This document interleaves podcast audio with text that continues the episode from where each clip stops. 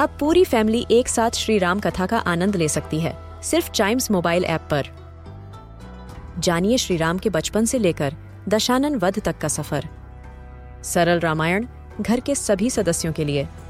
आज ही डाउनलोड करें चाइम्स मोबाइल ऐप एप्पल या गूगल प्ले स्टोर से।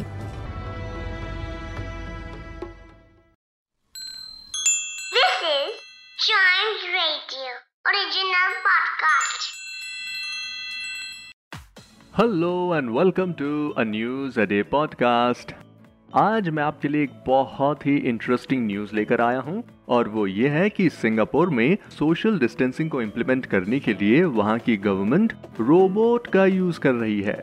इस येलो रोबोट डॉग का नाम स्पॉट है, जो पार्क में घूमकर लोगों को दूरी बनाए रखने के लिए यूज़ किया जा रहा है। दरअसल ये रिमोट कंट्रोल रोबोट है जो हर तरह के रास्तों पर आसानी से चढ़ जाता है, जो व्हील रोबोट के लिए आसान नहीं होता। इसमें लगे कैमरे की मदद से ये लोगों पर नज़र रखता है और इसमें कई तरह के सेंसर भी लगे हैं, जिसकी वजह से ना ये लोगों से टकराता है और ना ही गिरता है। ये रोबोट कैमरों के साथ साथ स्पीकर से भी लैस है। स्पीकर्स की मदद से ये पार्क में आए जॉगर्स और वॉकर्स को दूरी बनाए रखने के लिए अलर्ट करता रहता है, ताकि कोविड 19 ना फैले। ये कहता है कि खुद की और अपने आसपास के लोगों की सेफ्टी के लिए एक मीटर की दूरी बनाए रखें।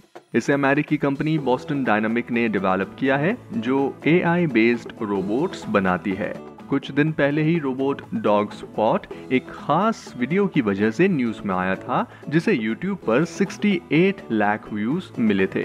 वहीं ऑफिशियल्स ने कहा है कि स्पॉट में लगे कैमरे किसी की पहचान या ट्रैक करने के लिए नहीं है, और साथ ही साथ इससे किसी तरह का पर्सनल डेटा इकट्ठा नहीं किया जाता।